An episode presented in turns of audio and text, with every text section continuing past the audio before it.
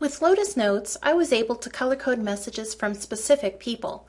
This drew my attention to those specific messages so they didn't get lost in my inbox.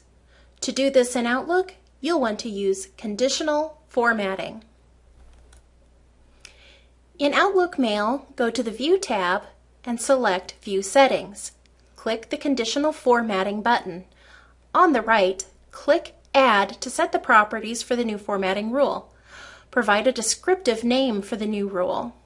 Click Font to open the font formatting options and make your selections. When finished, click on OK. Click Condition to set the filter for the messages you want. If formatting is to be applied for messages from a specific person, click From and choose the person from the address book.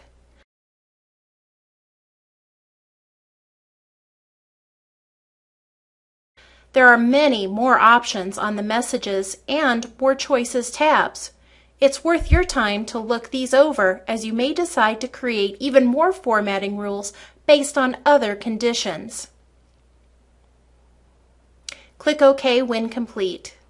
Click OK to close the conditional formatting, and then click OK to close the Advanced View settings you should know that this conditional formatting will only be applied in the Outlook 2010 client and will not be applied when looking at the Outlook through Web Access.